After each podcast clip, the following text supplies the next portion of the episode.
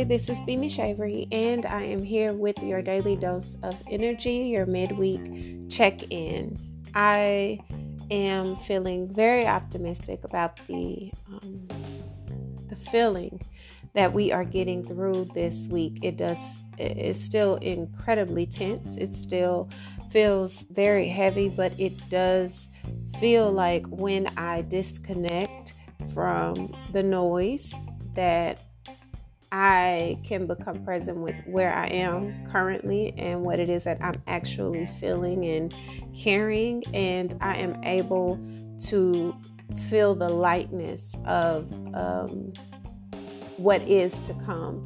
Now, that is not to say if you are going through your own um, personal journeys and your own transitions and your own uh, process of dealing with healing and recovering and dealing with loss and new, freshly new um, things that are occurring in your life, you're trying to find your ways through. It's not to say that those situations are not burdensome. It's not to say that those situations are not heavy nor intense.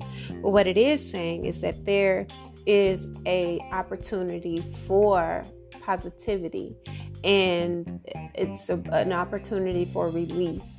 Now, what I will tell you guys is yes, Healing is not something that's easy, as I spoke about yesterday. It is something that is not monolithic between people. People heal differently, people recover differently, people process differently at different rates, at different times, in different ways. But the most important thing is that you understand that processing is a, necessity when it comes to evaluating your feelings, your thoughts, your emotions, and triggers. And if you do not allow yourself to feel, then you are putting yourself in a cage that will ultimately end up killing you a self inflicted cage. And I know that it's not easy to just step out of the heaviness. I know that it's not easy to just step out of grief. I know that it's not easy to get over heartbreak, disappointments, um, uncertainties, especially when it comes with anything that is dealing with stability. It's dealing with your heart, it's dealing with your thoughts. I also know that it's very, very, very important for you to be the deciding factor on how you react and how you move forward once you have encountered certain things in your life. It is not it's not something that you're going to all of a sudden master. Because the truth of the matter is, you will never master it. And I know that right now, especially with everything going on, it's um, people always make this statement um, this one hits different, or this time this situation hurts more, or this hits a little different when it's somebody else. And the truth of the matter is, I haven't found that to be my truth, that pain necessarily hits differently when it's a new person. And that's how I feel like people view. Um, tragedy in society. It's like when it's the next big thing, oh, it's the thing that hits different. It's the thing that makes us feel better or makes us feel worse. And it's the thing that got us to processing and thinking. And, and the next month or so, you're going to be right back to your same habits because truthfully, there was no processing. There was no acknowledgement of what happened and really dissecting what occurred and how that truly could possibly, potentially next time be you. So it's very important for you to be very mindful of the antidotes that you allow yourself to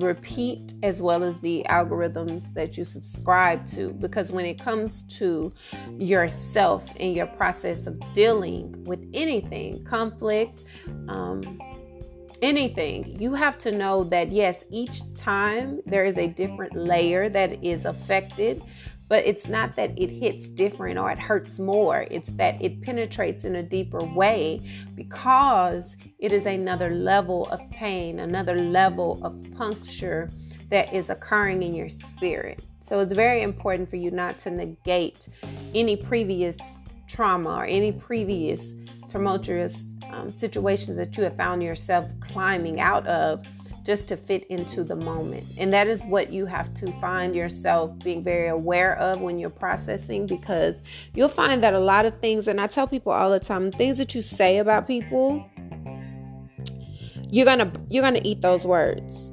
And it's I, I, never forget what people say okay? I never forget what people say. So i'm always mindful that when a person has said something shady before when a person has acted in a very shady distasteful way i don't ever forget that i remember.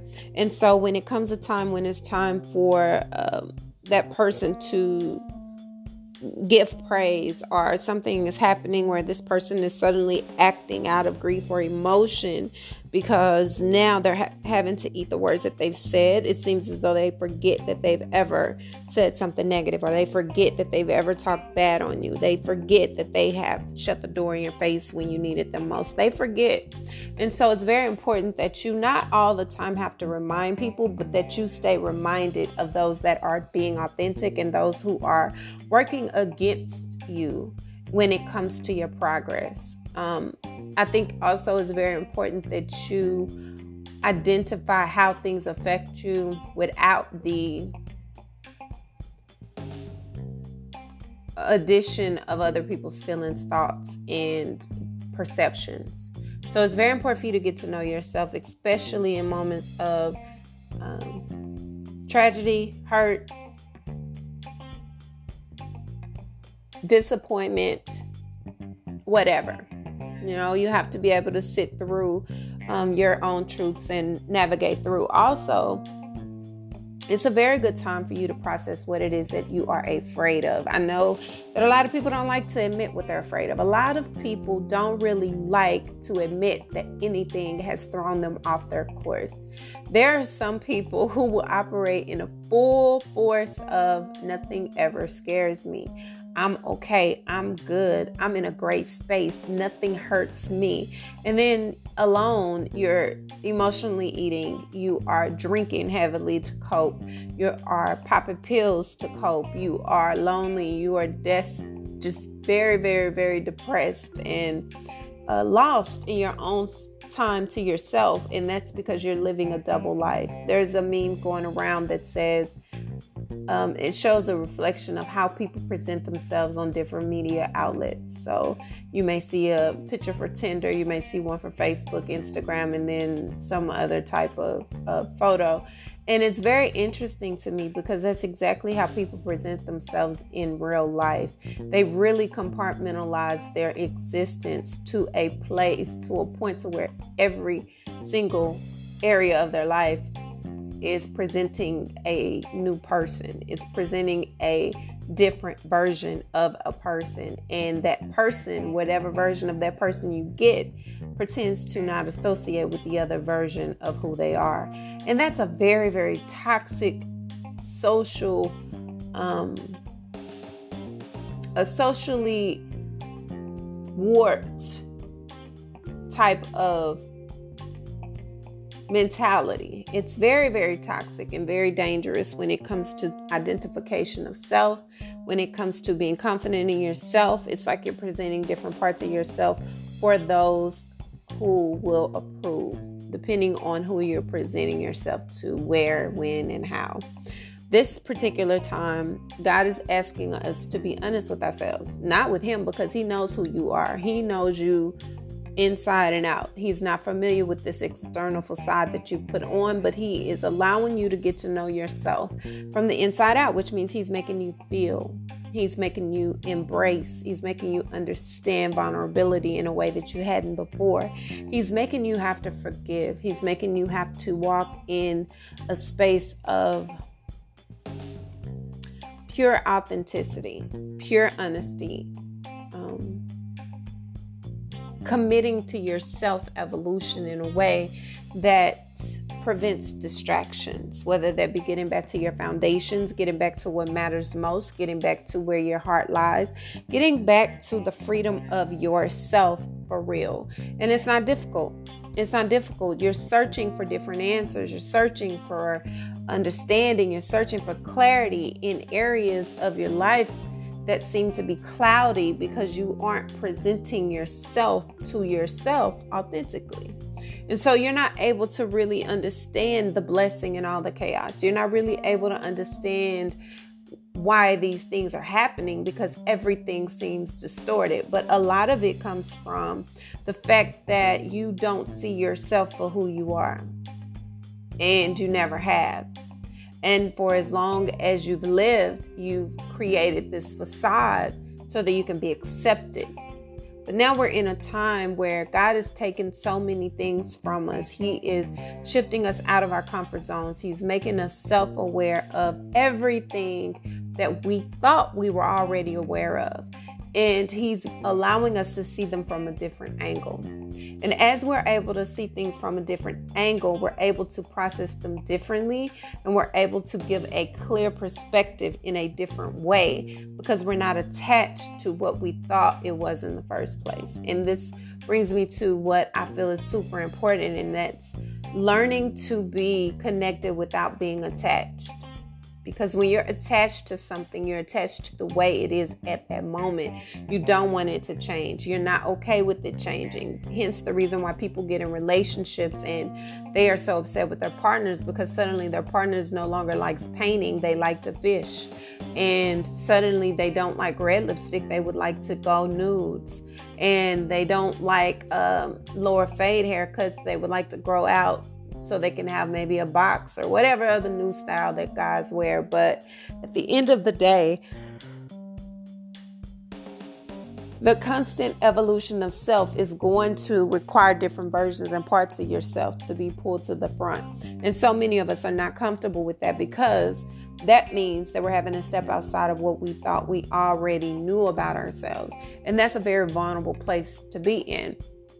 Being attached to what you think will affect you in the long run because you're not allowing yourself to evolve and flow freely.